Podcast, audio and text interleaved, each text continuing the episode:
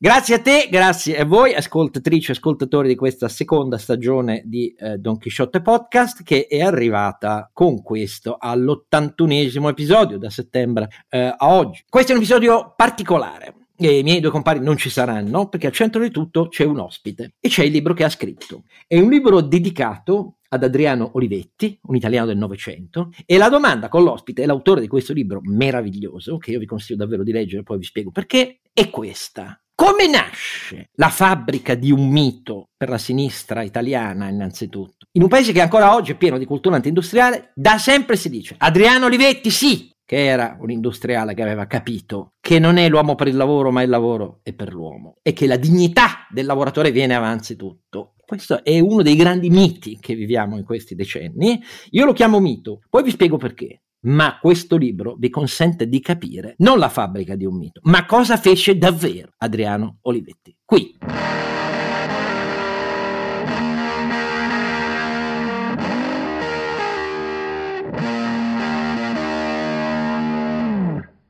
In questo 81 episodio, come preannunciato, c'è solo Don Quixote la cui voce è chioccia, malcerta e come del resto lo è ancora di più mm, il suo lume intellettuale, è quella di Oscar Giannino. Ma in questo episodio, al centro di tutto, c'è un libro, c'è il protagonista di questo libro e naturalmente chi l'ha scritto, che è il nostro ospite. Il libro, di cui vi consiglio caldamente insieme ai due compari, anche se non ci sono, la scelta è fatta in pieno accordo con loro, ma la scelta è stata quella di dedicare più spazio in questo episodio solo all'autore per parlare dell'oggetto della sua fatica che è andata avanti anni per la scrittura di questo libro e il libro si intitola per edizioni Rizzoli Adriano Olivetti, un italiano del Novecento. Sono, ve lo dico subito, 470 circa pagine fitte, ora capirete perché, e nell'edizione in stampa costa 22 euro e l'autore, bias, lo dichiaro, è una persona che io stimo tantissimo, non arrivo a considerarlo un amico perché direbbe gli amici sono un'altra cosa, ma per me è una persona di riferimento, è uno dei, per me, più grandi giornalisti dell'industria che oggi esistono in Italia. Lavora solo 24 ore. Si chiama, e immagino lo conoscerete, Paolo Bricco. Paolo, grazie di aver accettato di essere con noi, con noi anche se non ci sono i miei due compari oggi. Eh, sono io che ringrazio tantissimo te e voi per l'ospitalità e, e, per, le, e per le parole, direi amici oltre che sodali. Ecco. No, no, ma io penso davvero per chi ha un'idea eh, che, che, tu insieme a Dario Di Vico e a pochi altri abbiate la passione per continuare a parlare di evoluzione del sistema industriale alla mano, dati alla mano, non dimenticando la storia lunga e profonda dell'evoluzione industriale italiana e soprattutto quella capacità, l'autonomia anche di metterne in luce difetti, errori e talvolta comportamenti impropri perché questo dovrebbe fare parte dell'ABC del giornalismo, purtroppo diciamo doti non proprio così diffuse. Allora, questo libro, Adriano Olivetti, è la storia, ve lo dico in due parole, ma capirete dalle domande che poi ripercorro i punti che per me eh, sono fondamentali per tentare di convincervi della necessità di questa lettura. Necessità perché? Nel lancio l'ho già detto, Adriano Olivetti è diventato una specie di mito, eh, cioè è una persona che muove, muore nel 1960, eppure nei decenni successivi intorno a lui si sviluppa una specie di narrazione diffusa, soprattutto in ambito sindacale, della sinistra e così via, ma in tutta la cultura italiana e vedremo perché nella cultura italiana è così, c'è una radice profonda, una ragione profonda, in cui Adriano Olivetti è diventato il simbolo rispetto al quale gli imprenditori e gli industriali italiani non hanno mai vero, davvero capito ciò che lo spingeva, cioè una concezione umanitaria di fondo della dignità del lavoro, il fatto che il profitto tutto sommato deve venire dopo rispetto a una concezione fortissima delle responsabilità sociali dell'imprenditore, dell'impresa eh, nei territori, nei confronti dei doveri di solidarietà umana che sono il fondamento, se sono chiari nella testa dell'etica di quell'imprenditore e di chi gestisce la società, che sono il fondamento prioritario rispetto a quello della ricerca del famigerato profitto tutto. Ecco, questo come è un punto di riferimento sempre vivo e sempre al centro dei mille convegni, ricordi, pubblicistica, Adriano Olivetti, Adriano Olivetti, Adriano Olivetti. Questo libro che ha, nasce da una fatica di anni sui documenti e infatti c'è un accesso ai documenti, per cui io mi complimento con Paolo Bricco ai documenti, perché ricostruisce la vita e ciò che ha fatto Adriano Olivetti, figlio di Camillo Olivetti, il fondatore eh, della Olivetti, lungo l'intero percorso della storia fino al momento in cui scompare, sconfitto, tra- tragicamente sconfitto, eh, Adriano Olivetti, e costruisce per la prima volta una narrazione fondata su atti e documenti che io non ho mai letto nella storia italiana uh, e vi spiegheremo perché. Um, a me interessa innanzitutto il mito perché ho un giudizio Uh, dopo anni in ho seguito le vicende, eh, ricostruendole talvolta con difficoltà della Olivetti all'inizio, Uh, ho un giudizio abbastanza forte e radicato. Paolo Bricco non fa il cantore del mito, non fa il cantore, l'apologeta uh, di Adriano Olivetti, ma descrive il fondamento da cui parte la Olivetti, fondata dal padre Camillo Olivetti. Uh, Camillo Olivetti è un personaggio, Ivrea, Ivrea è lo sfondo, l'eporediese, la radice eh, della famiglia e la radice dell'impianto della società prima che si diffonda nel mondo. Eh, Camero Olivetti è un intellettuale, no, è un imprenditore con la fissa eh, della fabbrica, dell'officina, ma è figlio di una cultura, una cultura forse minoritaria, senza dubbio minoritaria, ma fortemente radicata anche nell'azione civile e sociale. Cioè Camillo eh, Olivetti eh, viene da una cultura laico, massonica, la massoneria all'epoca era un'altra cosa rispetto a quella degenerata, ovviamente, che tutti accostate dai tempi della P2, ma eh, era anche un socialista riformista il padre di Adriano, un socialista riformista che fonda eh, riviste. Eh, tra l'altro la rivista centrale dell'azione di Camillo Olivetti che crea la Olivetti ed essendo un discepolo di Galileo Ferraris ha questa idea positivista della scienza illuminista ehm, che fa parte di questo retaggio culturale ma insieme è un socialista riformista. Cioè è assolutamente convinto verso la fine dell'Ottocento che l'irruzione del, delle masse cattoliche e socialiste nella storia ha bisogno di una Italia che dia risposte diverse tanto diverse che addirittura andrà a Milano a impegnarsi nei giorni terrificanti in cui la reazione militare conservatrice dell'Italia dell'epoca, Bava Beccaris, fa sparare coi cannoni eh, sulla folla che protesta. Eh, ed è uno quindi che si segnala anche alle autorità, il padre eh, di Adriano Olivetti, per questa sua fortissima radice che gli fa scrivere per molti anni su questa rivista, tra le diverse che fonda, ce n'è una che si chiama L'Azione Azione Riformista, Azione Riformista mi ha sempre fatto ridere quando ho visto che Carlo Calenda eh, ha, fondato Azione, gliel'ho anche ricordato, ho detto guarda che è, la, è, il titolo della rivista Azione Riformista del socialista turatiano all'inizio, poi criticherà anche Turati, ma contribuirà eh, col figlio proprio Adriano Rivetti a salvare Turati dal fascismo. Ma detto tutto questo, eh, vedete, questa è l'impronta da cui nasce Adriano Olivetti. Da questa impronta, raccontata con la nascita dell'Olivetti di Camillo, del padre, eh, con questa idea fondamentale per cui gli operai che non hanno studiato troppo, in definitiva, sono quelli che possono di, di dare di più all'azienda, perché l'azienda non solo li formerà, ma li farà diventare dirigenti. Il, il direttore sotto il padre di Adriano Olivetti, ma anche nei primi anni di Olivetti, sarà il mitico Domenico Burzio, che è un, un che aveva fatto la seconda elementare e diventerà fondamentale spina dorsale dell'azienda dal punto di vista tecnico e gestionale, per dire. Ecco, quindi è un, è un, è un ambiente che, che, non ha molto a che vedere con l'industrializzazione iniziale fatta da famiglie eh, ricche con capitali, visionarie nel resto del nord, ma prive di questo fortissimo sfondo di impegno sociale. Però Adriano Olivetti è diverso dal padre è diverso dal padre e ha un percorso tutto suo, per così dire. Eh, allora, prima di che ti faccio delle domande critiche, perché devo fare la parte del diavolo, dimmi perché hai scelto Adriano Olivetti. Beh, eh, Oscar, io ho scelto Adriano Olivetti per due ragioni. La prima ragione è di natura personale privata, la seconda ragione è di natura eh, intellettual culturale pubblica. La ragione personale privata è che eh, lo dichiaro a tutti i lettori, eh, io sono nato e cresciuto ad Ivrea e ho scoperto alcune cose. Io sono nato nel 1973, Adriano Olivetti muore nel 1960.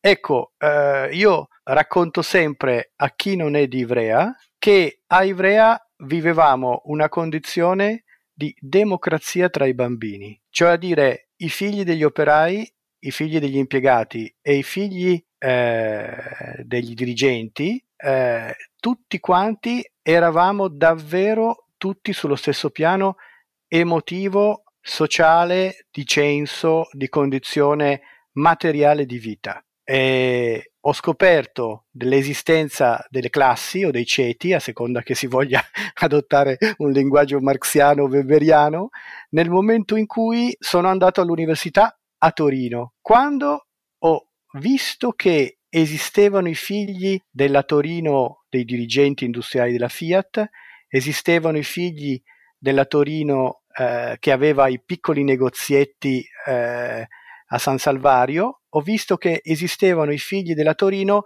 della grande borghesia professionale e ho visto che esistevano i figli degli operai di Mirafiori. E fra di loro avevano comportamenti, atteggiamenti diversi. A 19 anni io ho visto quelle differenze e io mi sono reso conto che non le avevo mai sperimentate fino all'età appunto di 18-19 anni, fino alla conclusione delle superiori. Eh, aggiungo altro elemento, sempre di carattere privato, che eh, quando io eh, un giorno andai a studiare eh, per un esame di politica economica eh, a casa di una eh, mia compagna dell'università, era una casa umbertina vicino a Via Po, c'erano i, i camerieri in livrea. Ecco, quindi eravamo davvero nella parte alta della gerarchia torinese.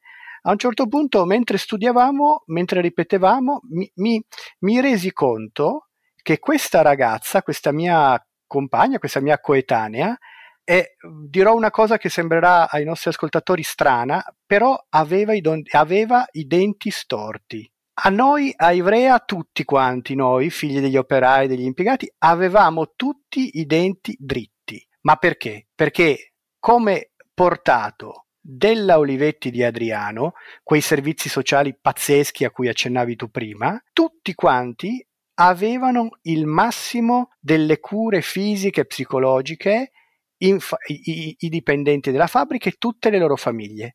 Noi a Ivrea avevamo tutti i denti curati, dritti, perché era così. E i figli della grande borghesia torinese avevano di denti orrendi in bocca. Questa è una delle ragioni personali per cui ho scritto questo libro.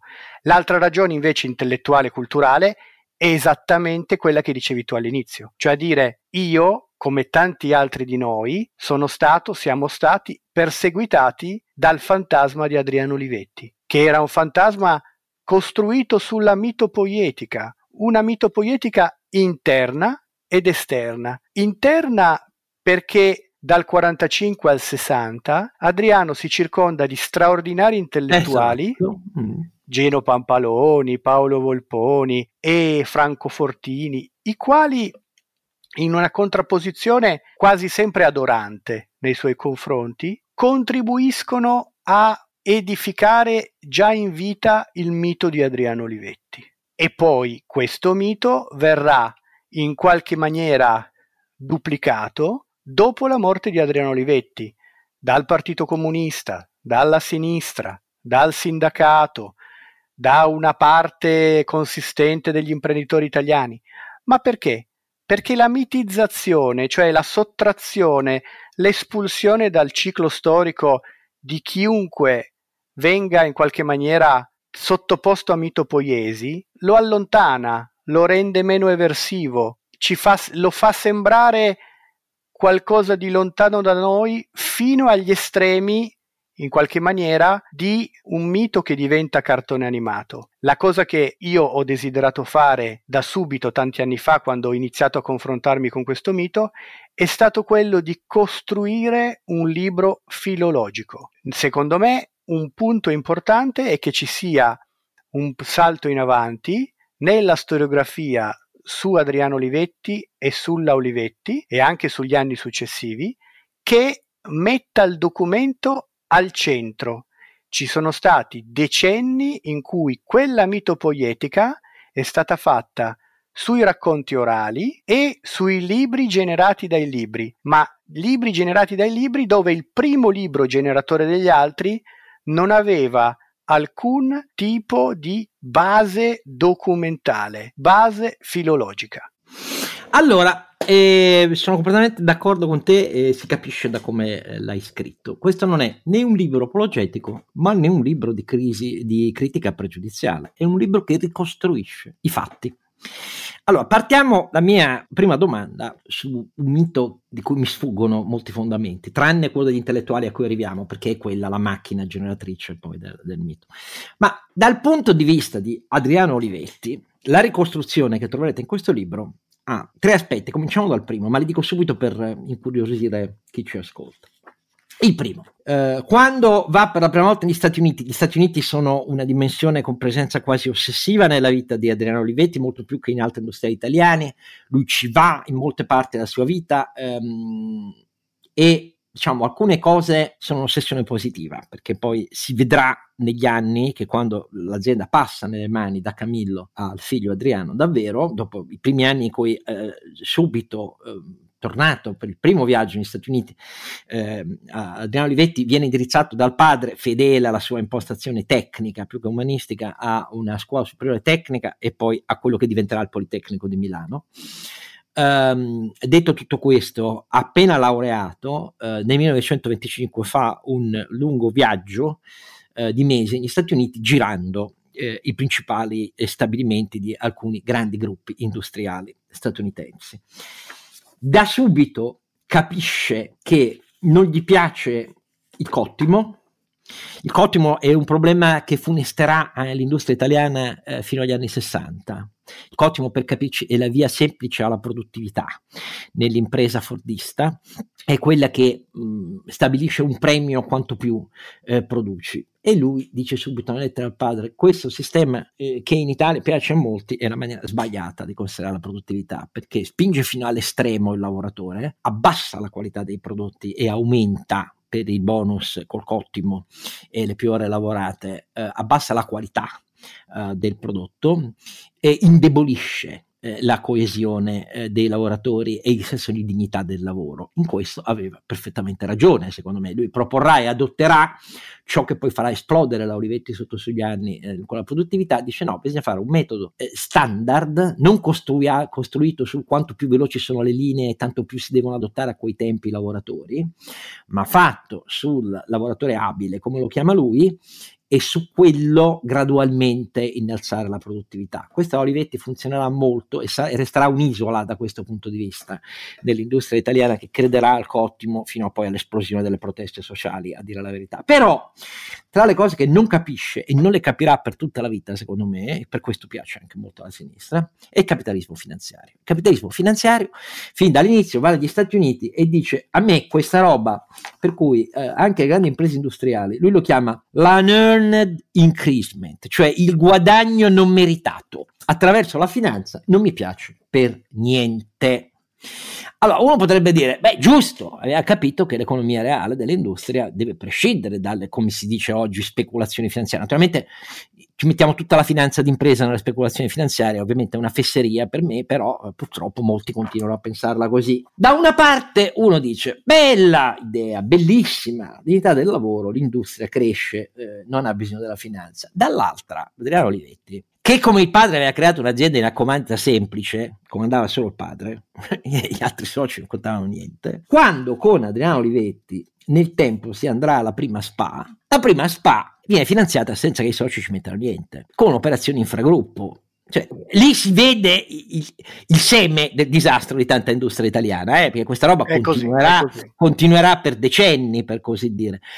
Alla quotazione si arriverà praticamente solo quando per gli errori di Adriano c'è bisogno di capitali e ci si arriva praticamente alla morte di Adriano. Ecco. Prima no, mai. Ecco, e dopodiché tutte le richieste che sono necessarie di maggiori capitali per crescere, perché eh, l'azienda non solo cresce spettacolarmente attraverso concezioni positive di Adriano, che introduce un'organizzazione eh, da questo punto di vista molto razionale, capisce subito che c'è bisogno di una grande rete commerciale italiana nelle grandi città e all'estero, a differenza di molti gruppi italiani che col protezionismo lavorano per il mercato domestico, grande intuizione, ci mette poi una divisione di eh, controllo gestionale eh, finanziario, ci mette la divisione personale, ci metterà alla fine, questo sarà in nuce l'inizio del welfare aziendale che diventerà negli anni, negli anni 30 eh, sempre più corposo perché si parte dalle mense, un ambulatorio per avere fino poi a fine anni 30 le cure dentistiche gratis di cui vi ha appunto parlato eh, Paolo, estese alle famiglie dei dipendenti, non solo ai dipendenti e così via, fino poi alle case di comunità ricreative. Però ehm, si va eh, ai sanatori per eh, chi ha contratto malattie per il lavoro, si va a una cassa integrazione aziendale quando non esiste in Italia una cassa integrazione e, e si va a moltiplicare eh, i congedi per le madri lavoratrici eh, rispetto ai 31 giorni dopo i quali dopo la nascita eh, la lavoratrice appena di perdere il posto doveva presentarsi e così via. Tutte queste cose ci sono, ma dal punto di vista finanziario mi dispiace, mi dispiace, eh, le sovvenzioni di capitali nascono da rapporti relazionali con le banche, via via che l'evoluzione delle banche ci sono, nel primo come nel secondo dopoguerra, nascono eh, da un rapporto privilegiato con la politica, facendosi definire fabbrica di interesse nazionale, nascono da Adriano Olivetti che sotto il fascismo e approfittando delle sue cariche all'interno della corporazione industriali fascisti, fa l'impossibile per anni, tutte documentate nel libro di Paolo Bricco, per impedire che in Italia sbarchi qualunque concorrente e lo ottiene. Eh, insomma, sbarcano con le classiche maniere del capitalismo relazionale italiano, le necessità finanziarie e nel mentre la società ha grandi meriti per espandersi, però in Italia i concorrenti si eliminano con questi criteri qua. Alla concorrenza non ci ha mai creduto eh, Adriano Olivetti. Ecco, nessuno in Italia, ma neanche lui a dire la verità. Questo per me è uno dei primi motivi per cui eh, Adriano Olivetti piace tanto, perché sono le, co- le, stesse cose che ripete da decenni sempre eh, la sinistra italiana, però sono sbagliate. Questa è la mia domanda, eh, da risposta sentiamo Paolo Bricco tra poco. Allora Paolo, la finanza d'impresa verso questo grande industriale che piace, continua a piacere alla sinistra italiana o sicuramente sbaglio io e sono troppo irragionevolmente critico? No, no, eh, sono assolutamente d'accordo. Eh, il tema, uno dei temi è proprio quello. Il primo tema è un problema di finanza d'impresa che tiene solo e soltanto finché c'è una possibilità di autofinanziamento equilibrato. Nel momento in cui Adriano Olivetti negli anni 50 fa due operazioni molto importanti e molto impegnative, cioè la grande elettronica, che in realtà era un'idea di suo fratello Dino Olivetti e di suo figlio Roberto Olivetti, eh, e poi l'acquisizione di Underwood, acquisizione eh, negli Stati Uniti, che eh, era l'acquisizione del suo sogno. Eh, tu hai citato prima la, eh, il viaggio a metà degli anni venti negli Stati Uniti, eh, durante il quale lui racconta nelle sue lettere di non essere riuscito a entrare alla Underwood, ma di avere girato come in un sogno, come in una dimensione onirica, attorno alla fabbrica. Ecco, quella fabbrica viene comprata senza due diligence, senza che nessuno abbia guardato i conti, per pura irrazionalismo per pura irrazionalità. Ecco, nel momento in cui ci sono grandi crescite interne ed esterne della Olivetti, due, versio- due tendenze espansive così forti di specializzazione produttiva con la diversificazione sull'elettronica e l'acquisizione della Underwood, che in realtà era eh, una società obsolescente e marcia, profondamente marcia, ecco, quel meccanismo di finanza d'impresa salta, salta all'interno dell'azienda già tra il 56, 57, 58 e 59 ed esplode perché? Perché nella ricostruzione che io ho fatto, anche attingendo ai documenti ad esempio degli archivi di Mediobanca, eh, si vede chiaramente che eh, la famiglia quando è necessario fare gli aumenti di capitali, li fa nel mese di maggio, poniamo, anche se in realtà le, le, assemblee si svolgevano in autunno in quel momento, però per così i nostri lettori, eh, i nostri ascoltatori eh, possono riportare ad oggi. Ecco, a maggio facevano gli aumenti di capitali, sottoscrivevano e poi però già a novembre-dicembre riprendevano gli stessi soldi, in un meccanismo assurdo per la fisiologia dell'azienda stessa. E, e quindi... Negli anni della SPA, negli anni della gli aumenti di capitale rispetto a ciò che i soci si prendono, i soci si prendono più degli aumenti di capitale. Sì, si prendono più degli aumenti di capitale capitale. Ah. Soci che sono per la più parte appunto esponenti, amici di famiglia di quel cotè eh, che tu definivi anche giustamente, perché questo è molto interessante e molto importante, diciamo l'ambiente torinese massonico, ecco, quando l'ambiente torinese massonico era un grande ambiente risorgimentale, neopositivista, positivista, quindi appunto stiamo parlando di un pezzo fondamentale di cui eh, occorre parlare con grande tranquillità anche eh, dell'Italia del tempo e, e dall'altra parte erano soprattutto i parenti, i parenti, la famiglia Olivetti. No, no. È, è, quello il problema. Non solo, che non tu lo so. dica perché lo hai scritto con grande cosa. Infatti, è un libro che non so che agli eredi quanto possa, però vabbè, ma, no, ma ad esempio, e poi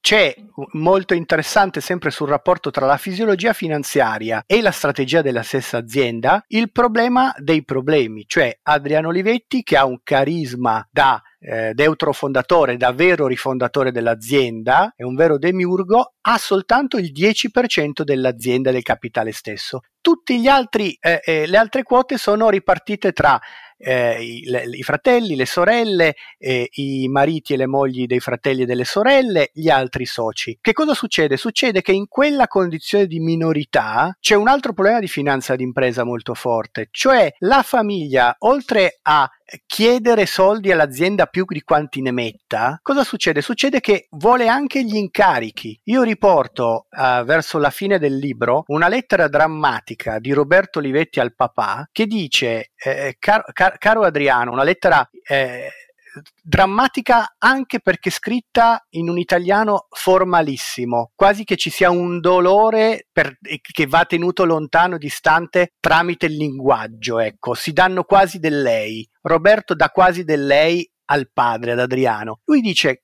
caro Adriano, non dice neanche caro papà. E, ma come facciamo? Tu ci hai raccontato e abbiamo costruito un mondo di un certo tipo, ci abbiamo provato. Ma come mai poi dobbiamo continuare a sottostare ai nostri parenti che vogliono il doppio incarico, vogliono l'incarico fittizio, vogliono avere un incarico manageriale finto pur di avere lauti stipendi?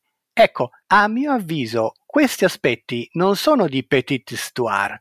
Questi aspetti sono fondamentali per riuscire a collocare Adriano Olivetti nella storia, fuori dal mito, e allo stesso tempo per fare una riflessione sul modello di capitalismo familiare, non ideologica, ma molto concreta, con esempi storici. Allora, seconda domanda, e qui è un masso enorme, perché diciamoci la verità, noi non abbiamo una vasta serie di ricostruzioni storiche del complicato rapporto che segmenti diversi, grandi gruppi, non solo grandi gruppi, conta anche l'impresa territoriale e industriale italiana, ha avuto col fascismo. Nel caso di Adriano Olivetti, questo libro, attingendo a documenti, epistole, atti ufficiali, eh, lettere sconosciute, rivolte alle istituzioni del regime da Adriano Olivetti, ricostruisce una storia che getta molta luce. Getta molta luce perché? Allora, Adriano Olivetti è innanzitutto una persona che ha subito le scelte formativa impostagli dal padre Camillo, eh, per tutta la vita rimpiangerà di non sapere di latino e di greco,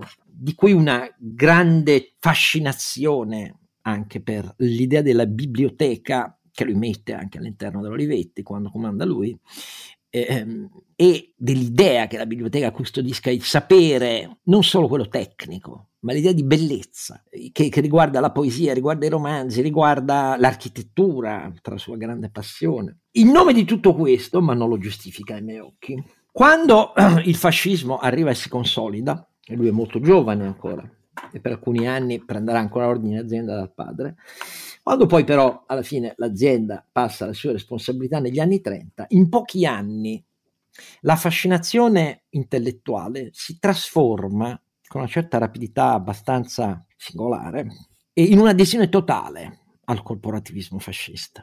Totale.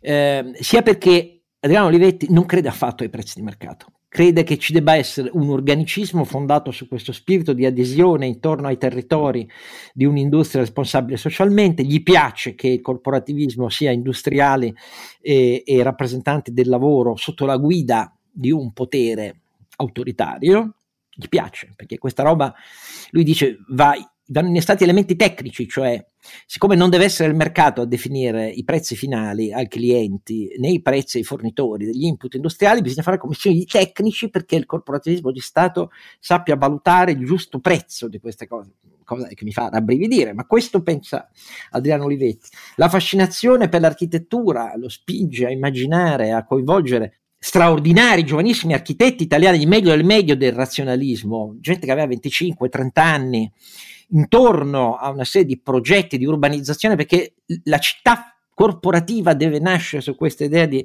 radicamenti che non vedano la fabbrica e gli slums, ma che vedano delle microterritorialità intorno agli impianti produttivi in cui non ci deve essere differenza tra case dei lavoratori e case dei dirigenti, eccetera, eccetera, tanto da mettersi in ginocchio di fronte alla segreteria del Duce per essere ricevuto dal Duce e illustrargli l'idea a cui lavora per anni di un grande piano urbanistico della Valle d'Aosta, all'epoca il canavese, cioè Ivrea era incorporata nella prefettura ostana, e, e andrà avanti così in tutti gli organi tecnici di regime, negli organi tecnici della corporazione fascista degli industriali e così via, a proporre sviluppi di queste sue idee. Eh, con la to- più totale adesione al fascismo. Quando ci saranno le leggi razziali, eh, Adriano Olivetti viene da una famiglia in cui la componente paterna dell'ebraismo, sapete, è matrilineare, paterna è una famiglia ebraica, ma il padre si era sposato con eh, una eh, figlia di un pastore valdese. Adriano Olivetti fa l'impossibile con tutti gli organi del fascismo, centrale, periferico, prefetture, corporazioni industriali fascisti e così via,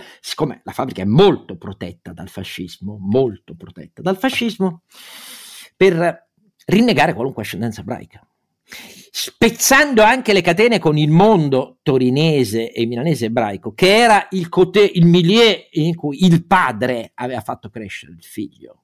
Eh, per esempio, la famiglia di Levi, Giuseppe Levi, che insegnava anatomia all'Università di Torino, ehm, di cui lui è compagno di corso del Politecnico di uno dei figli, che diventa dirigente dell'Olivetti. L'Olivetti avrà molti dirigenti, numerosi dirigenti ebraici.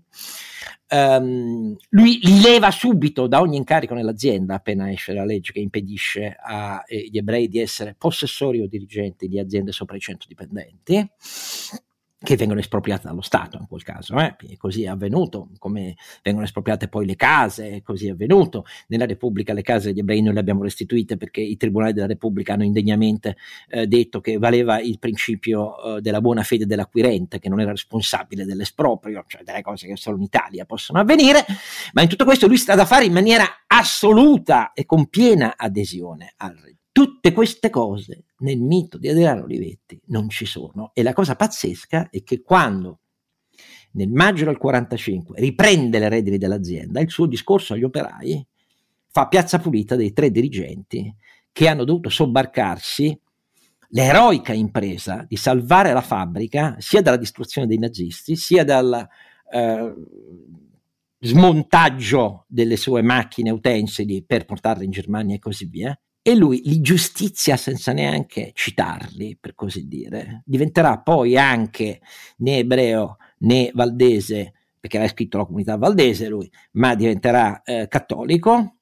Eh, però questa macchia indelebile, non della muta indifferenza al fascismo, nessun industriale italiano è stato particolarmente tra i grandi industriali eroico contro il fascismo ma qui si tratta della piena adesione documentata e manifesta, che è stata cancellata dalla storia Adriano Olivetti. Come mai? Ma io credo che sia stata eh, cancellata perché eh, in qualche maniera corrispondeva pienamente a una integrazione nella società fascista che gli imprenditori italiani tutti quanti hanno avuto almeno negli anni 30, ecco, se non già negli anni 20.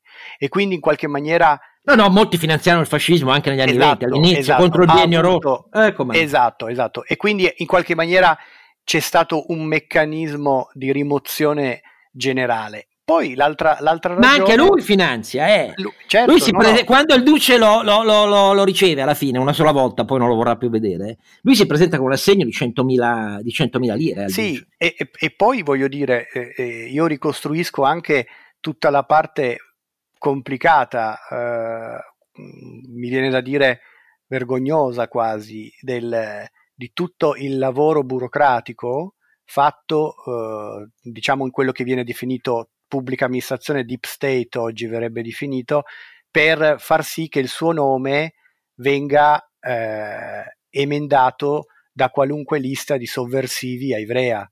Lui fa, lui fa uscire il suo nome dal casellario politico fa, centrale. Esatto, fa uscire il suo nome dal casellario politico centrale.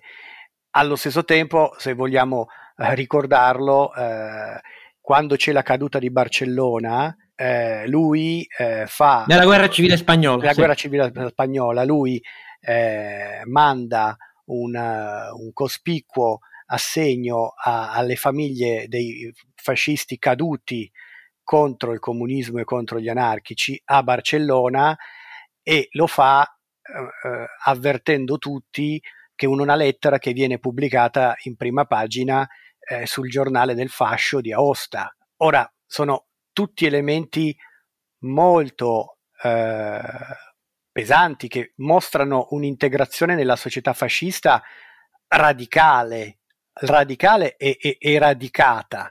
A mio avviso, quella cosa lì è stata cancellata prima di tutto per una ragione eh, culturale. Mi spiego.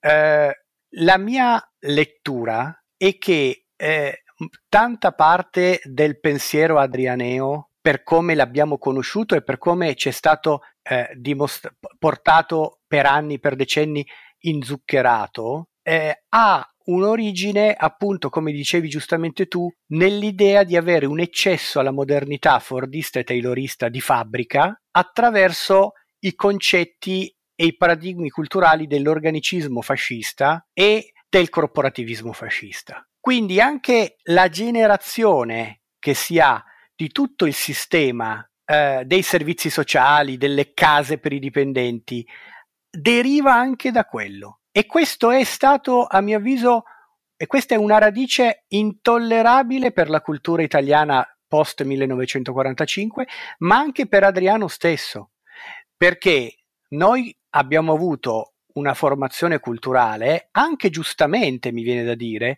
in cui abbiamo negato l'idea che dal male, cioè dal fascismo, potesse originarsi il bene.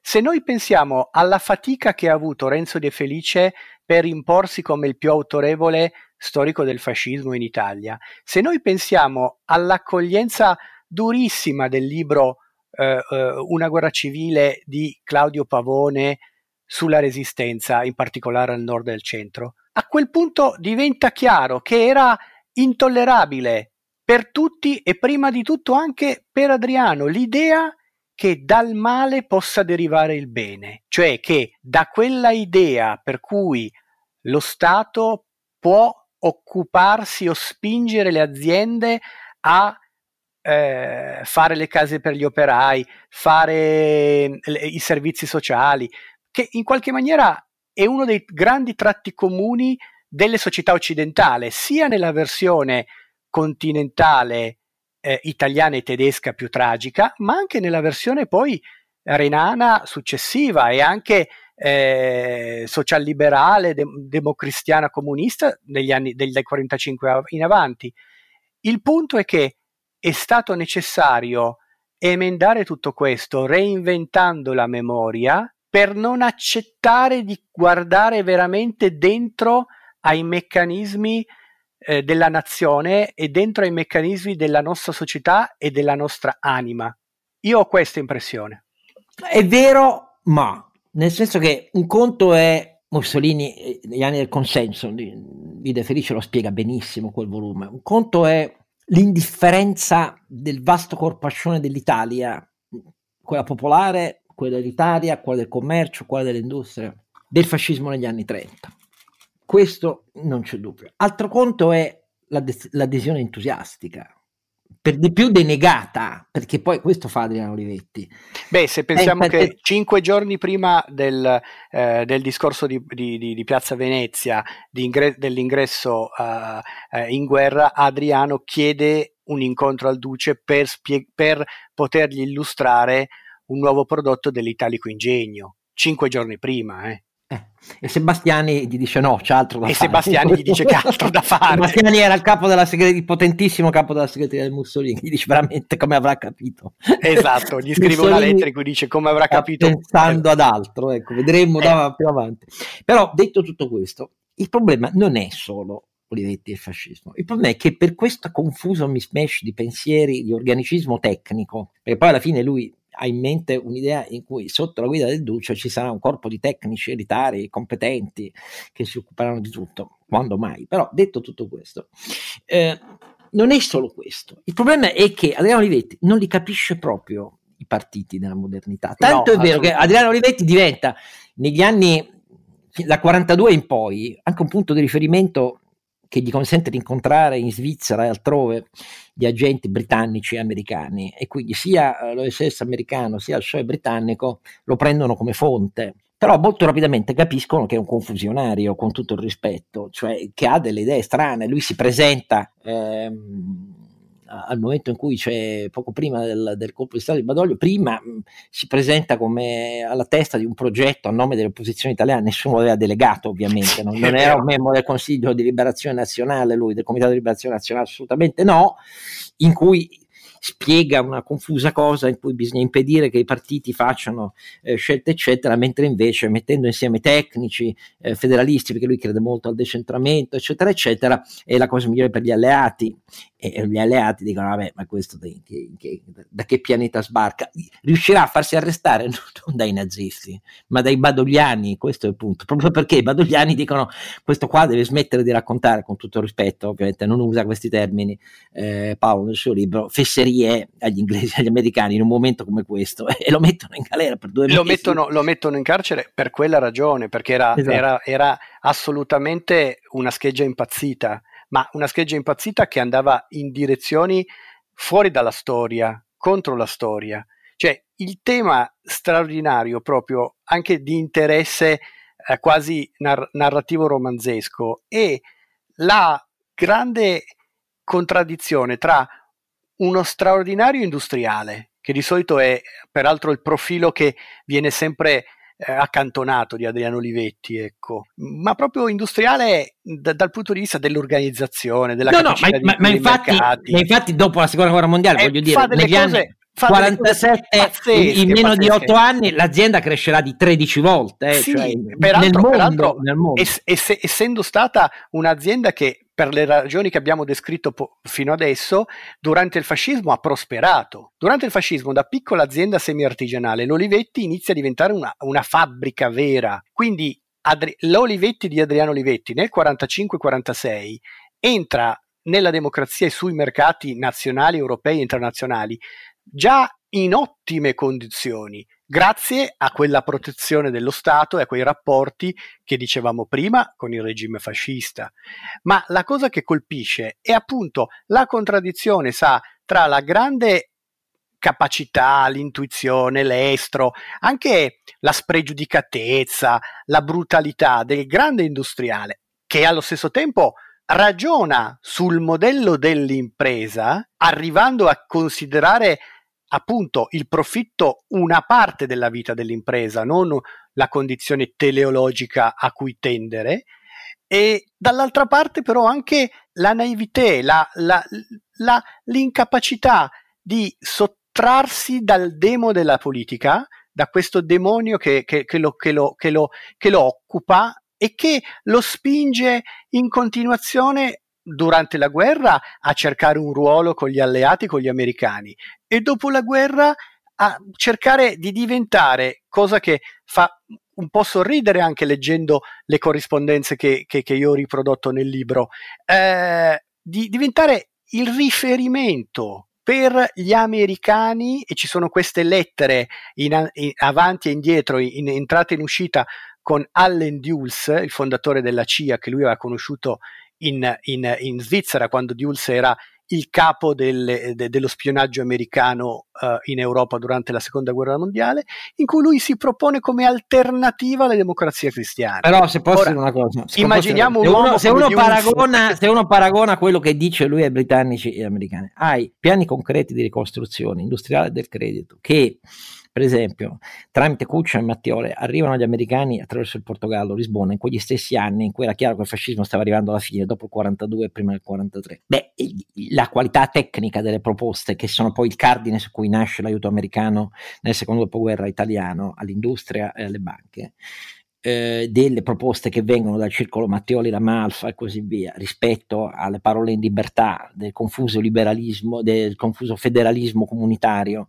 eh, di Adriano Olivetti, i documenti li abbiamo adesso, sono mm, incomparabili. Cioè sono incomparabili, ma assolutamente. Cioè, stiamo, stiamo davvero eh, capendo in qualche maniera anche l'irrazionalità che se ha portato a a questa dimensione quasi onirica di costruire poi un modello di fabbrica straordinario nel rapporto con i lavoratori, con il territorio, con i territori, ma anche con un'idea dell'impresa, quindi dal punto di vista culturale culturologico. E certo, dal punto di vista poi politico, eh, la, la, storia di, di Adriano eh, utopista è una, è una storia sì, che ma scusa, alla fine, alla fine, all'epilogo, sempre parlando della politica, poi abbiamo parlato di altre due cose, sempre parlando della politica, se dopo dieci anni delle elezioni del 1948 ancora Adriano Olivetti non solo coltiva l'illusione, perché lui nel frattempo è diventato cattolico, un personalista, Maritain, Monnier, quindi ha di nuovo cambiato faccia, eh, e inserisce su questo il suo confuso idea di federalismo comunitario, l'Italia va ristrutturata secondo comunità di 100, al massimo 150.000 persone, con ampi poteri di autogoverno, risorse finanziarie e tributarie proprio, cioè in questo, figurati, io sono per il decentramento, ma con questa confusa idea però che ha aggiornato nel tempo, se dieci anni dopo l'Italia di De Gasperi, ancora nel 58 lui va alle elezioni e distrugge la propria credibilità, le proprie finanze, il proprio rapporto con i familiari, prendendo un risultato ridicolo col partito di comunità nel 1958, vuol dire proprio che vive sulla Luna. E io temo che questa sia una delle ragioni per cui a un certo pezzo della politica che piace, perché come dire, cari, cari, tutti, anche in questo è stato un esempio, levatevi dalla testa di influenzare la politica italiana, perché poi alla fine non contate un cazzo. Sì, non contate nulla e poi soprattutto in qualche maniera noi tutta quella forza eh, eversiva anche, eh, tutta quella forza eh, onirica, culturale, eh, perché quello era l'elemento anche interessante, il fatto di fare le edizioni di comunità, fare alcune fra le più belle riviste del Novecento come Se le Arte. Più... Ecco, tutta quella roba lì, la, la, cari industriali, lasciate perdere, lasciatela noi. E quello è un meccanismo tipico di non sente neanche non sente neanche Norberto Bobbio Adriano Olivetti, che insomma voglio dire, il quale stronca la sua idea dicendo o è pericolosa ingenuità o è pericolosa perché significa questa idea che i tecnici comandano rispetto alla sovranità popolare e al fondamento della democrazia non stanno in cielo né in terra. Neanche ma Norberto Bobbio. Ma neanche Norberto Bobbio e, e questo dimostra ancora di più come Adriano non fosse per la società liberale, non fosse per una democrazia rappresentativa classica. Ed è lì anche che nasce la necessità dell'infingimento e del nascondimento degli anni successivi, perché riuscire a capire queste cose su Adriano Olivetti 1945-1960 comporta il capire l'Adriano Olivetti 1930-1942. È quello il punto. Allora, a- arriviamo a- alla penultima ehm, questione. Uno dei fondamenti del mito, l'abbiamo già detto, sono gli intellettuali, perché Adriano Olivetti arru- arruola dagli anni 40, l'ha già fatto creando una straordinaria divisione di pubblicità, perché in questo è intelligente. Negli anni 30 Adriano Olivetti capisce eh, che la maniera di fare pubblicità va fortissimamente innovata, ci vogliono dei creativi, all'epoca era impensabile, ma è così, che diano un'idea esperienziale e che la diano attraverso la bellezza delle immagini, degli annunci, dei negozi, stampa e cose via, dei negozi che diventano delle icone nel mondo nei decenni Olivetti, con strepitosi architetti, con realizzazioni fantasticamente moderne eh, e così via. E poi questa mania eh, dell'industria editoriale, l'industria editoriale che non nasce, io ho sempre pensato pensato che l'industria italiana abbia abbandonato di decenni l'idea di sapersi raccontare. E questo è un grave difetto. Se ancora oggi i giovani italiani e le loro famiglie pensano che non ci vuole l'istruzione duale è perché l'industria italiana ha cessato da decenni di raccontarsi, mentre negli anni 60-70 eh, lo ha fatto con bellissime riviste e con iniziative di promozione che non erano orientamento scolastico, era spiegare come stava cambiando il mondo della produzione. E lo facevano in epoca fordista quando il modo di produrre era orrendo perché questo bisogna dirlo, eppure anche molti ne sono nostalgici, io no, perché io da piccolo quando andai per la prima volta in prima elementare a visitare la Fiat di allora, quando ci lavoravano 71.000 persone, la Fiat mia figlia disse a mia madre mai poi mai piuttosto da rapire le banche, l'ho già raccontato in radio, beccai un ceffone da mia madre che ovviamente aveva una diversa visione, perché diceva ma se ti pigliano è un miracolo rispetto alla tua famiglia di provenienza, però detto tutto questo, eh, l'idea successiva eh, è da questa colossale intuizione di come si cambiava, di qui anche il rapporto elevatissimo dei, dei, dei rappresentanti della rete commerciale attraverso cui lui costruisce e innerva non solo eh, la posizione di forza sul mercato nazionale, ma la nascita di filiali poi in Spagna, in Argentina, in Germania, dovunque insomma nel mondo, decine e decine.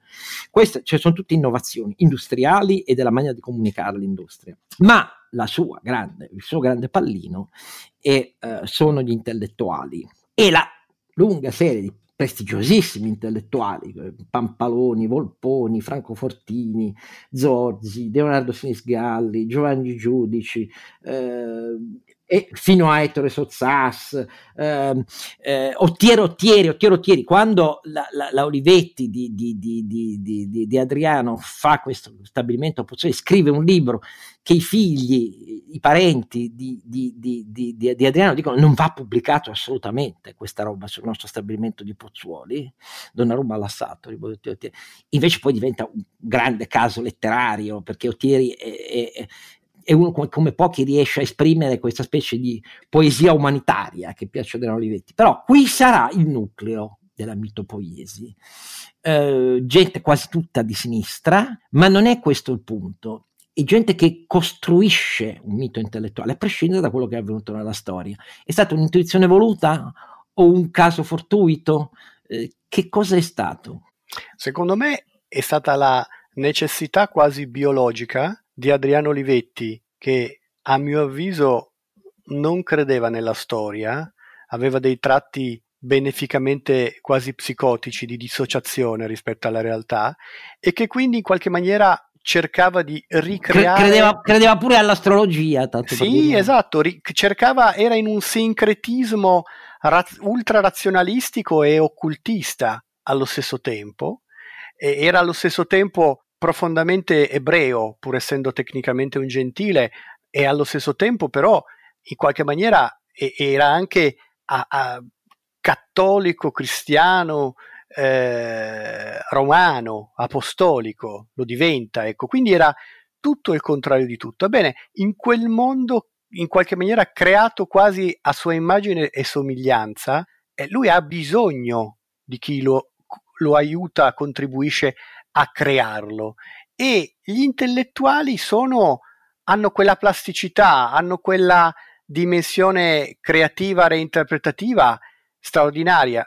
Ecco, vorrei ricordare che lui accoglie a Ivrea anarchici di destra, anarchici di sinistra, soavi, sozzasse. molti intellettuali che erano stati in prima fila ne, del fascismo che poi si Repubblica Sociale nel PC di Togliatti ma no? certo, ma, ma, ad esempio anche Sozzas va a lavorare all'Olivetti eh, anche quando non è nessuno e quando ha fa fatica a mettere insieme il pranzo con la cena, lo racconta lui in Scritto di notte, l'autobiografia pubblicata per Adelphi, eh, perché nessuno gli dà lavoro. Lui aveva combattuto eh, con la Repubblica Sociale, con gli Ustascia croati in, in, Jugoslavia. Cioè, voglio dire, Soavi stesso, in, in Adriano Olivetti, una sorpresa italiana, eh, racconta i suoi trascorsi nella Repubblica Sociale. Quindi stiamo parlando di un mondo in cui appunto c'è una sorta di negazione e cancellazione del passato per tutti.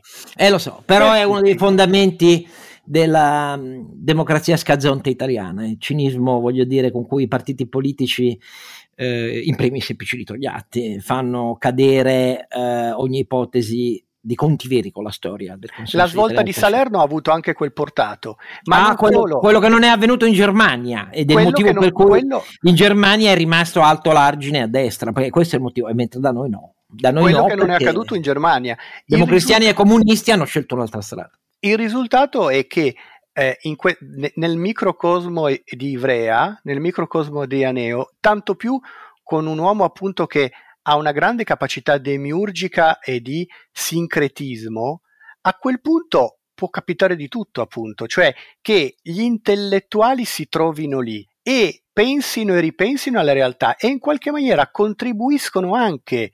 Io ho letto tutte le minute dei discorsi di Adriano Olivetti, eh, quelli eh, raccolti in, civiltà, in, in Città dell'Uomo. Sono discorsi veri. Io a un certo punto, nel mio tentativo di analisi della mitopoietica, mi sono sempre chiesto, ma quei discorsi sul, sulla bellezza, sui fini dell'impresa, sul problema del profitto, sul tema dell'etica, sono mai avvenuti? E la risposta è sì. Adriano Olivetti li ha pronunciati di fronte ai suoi operai.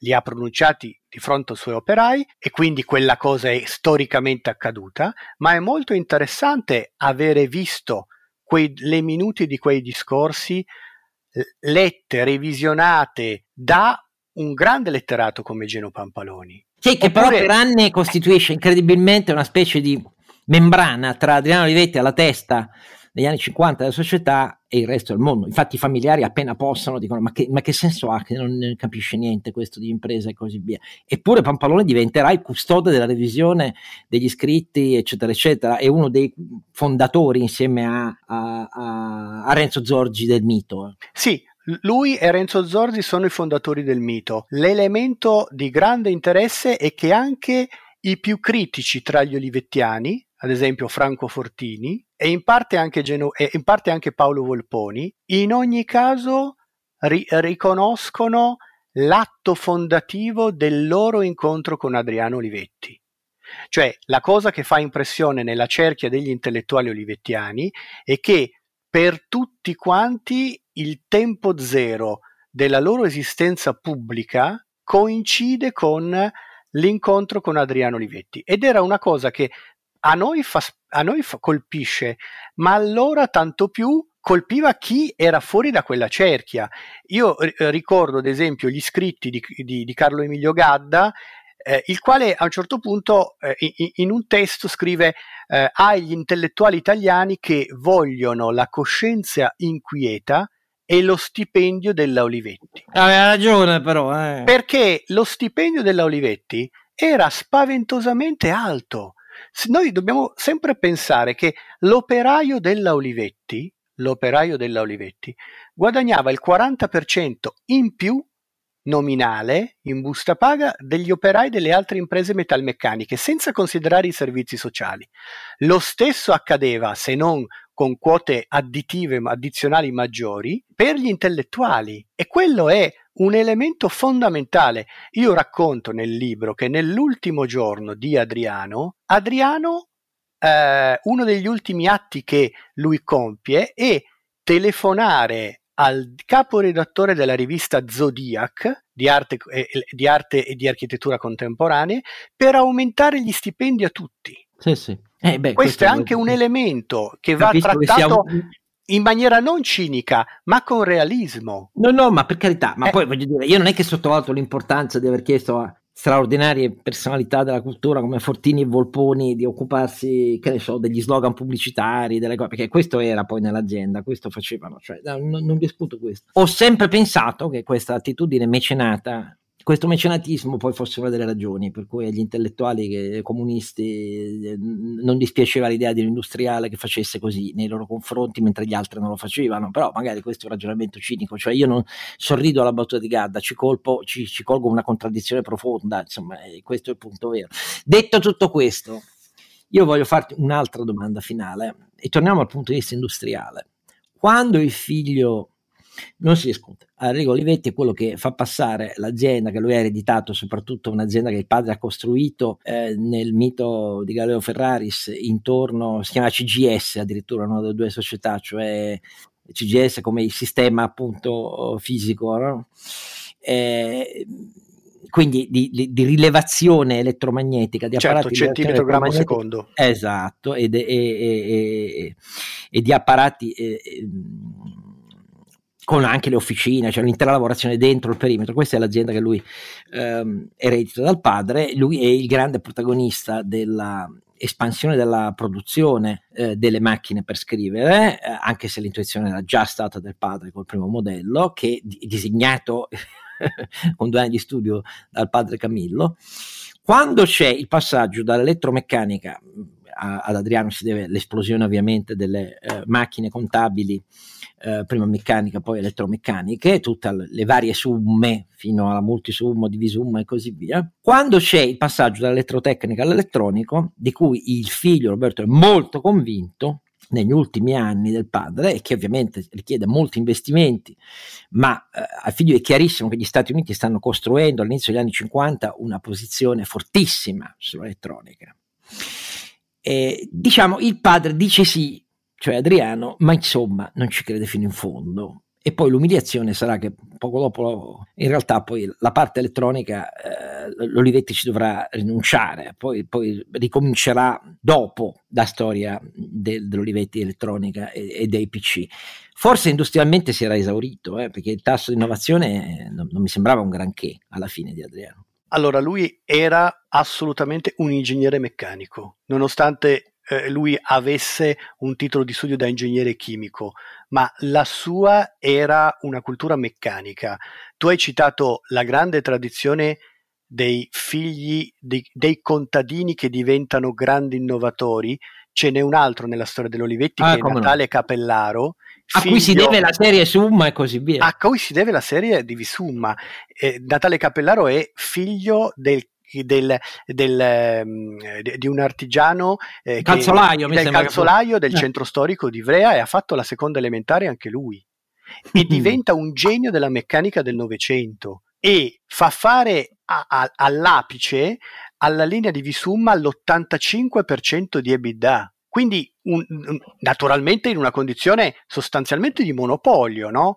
in quel meccanismo protettivo e imbozzolante che abbiamo detto prima, per cui Adriano, sia durante il fascismo ma anche durante la democrazia eh, repubblicana, riesce ad avere un controllo dei prezzi e riesce a non avere la concorrenza interna degli investitori, in particolare stranieri.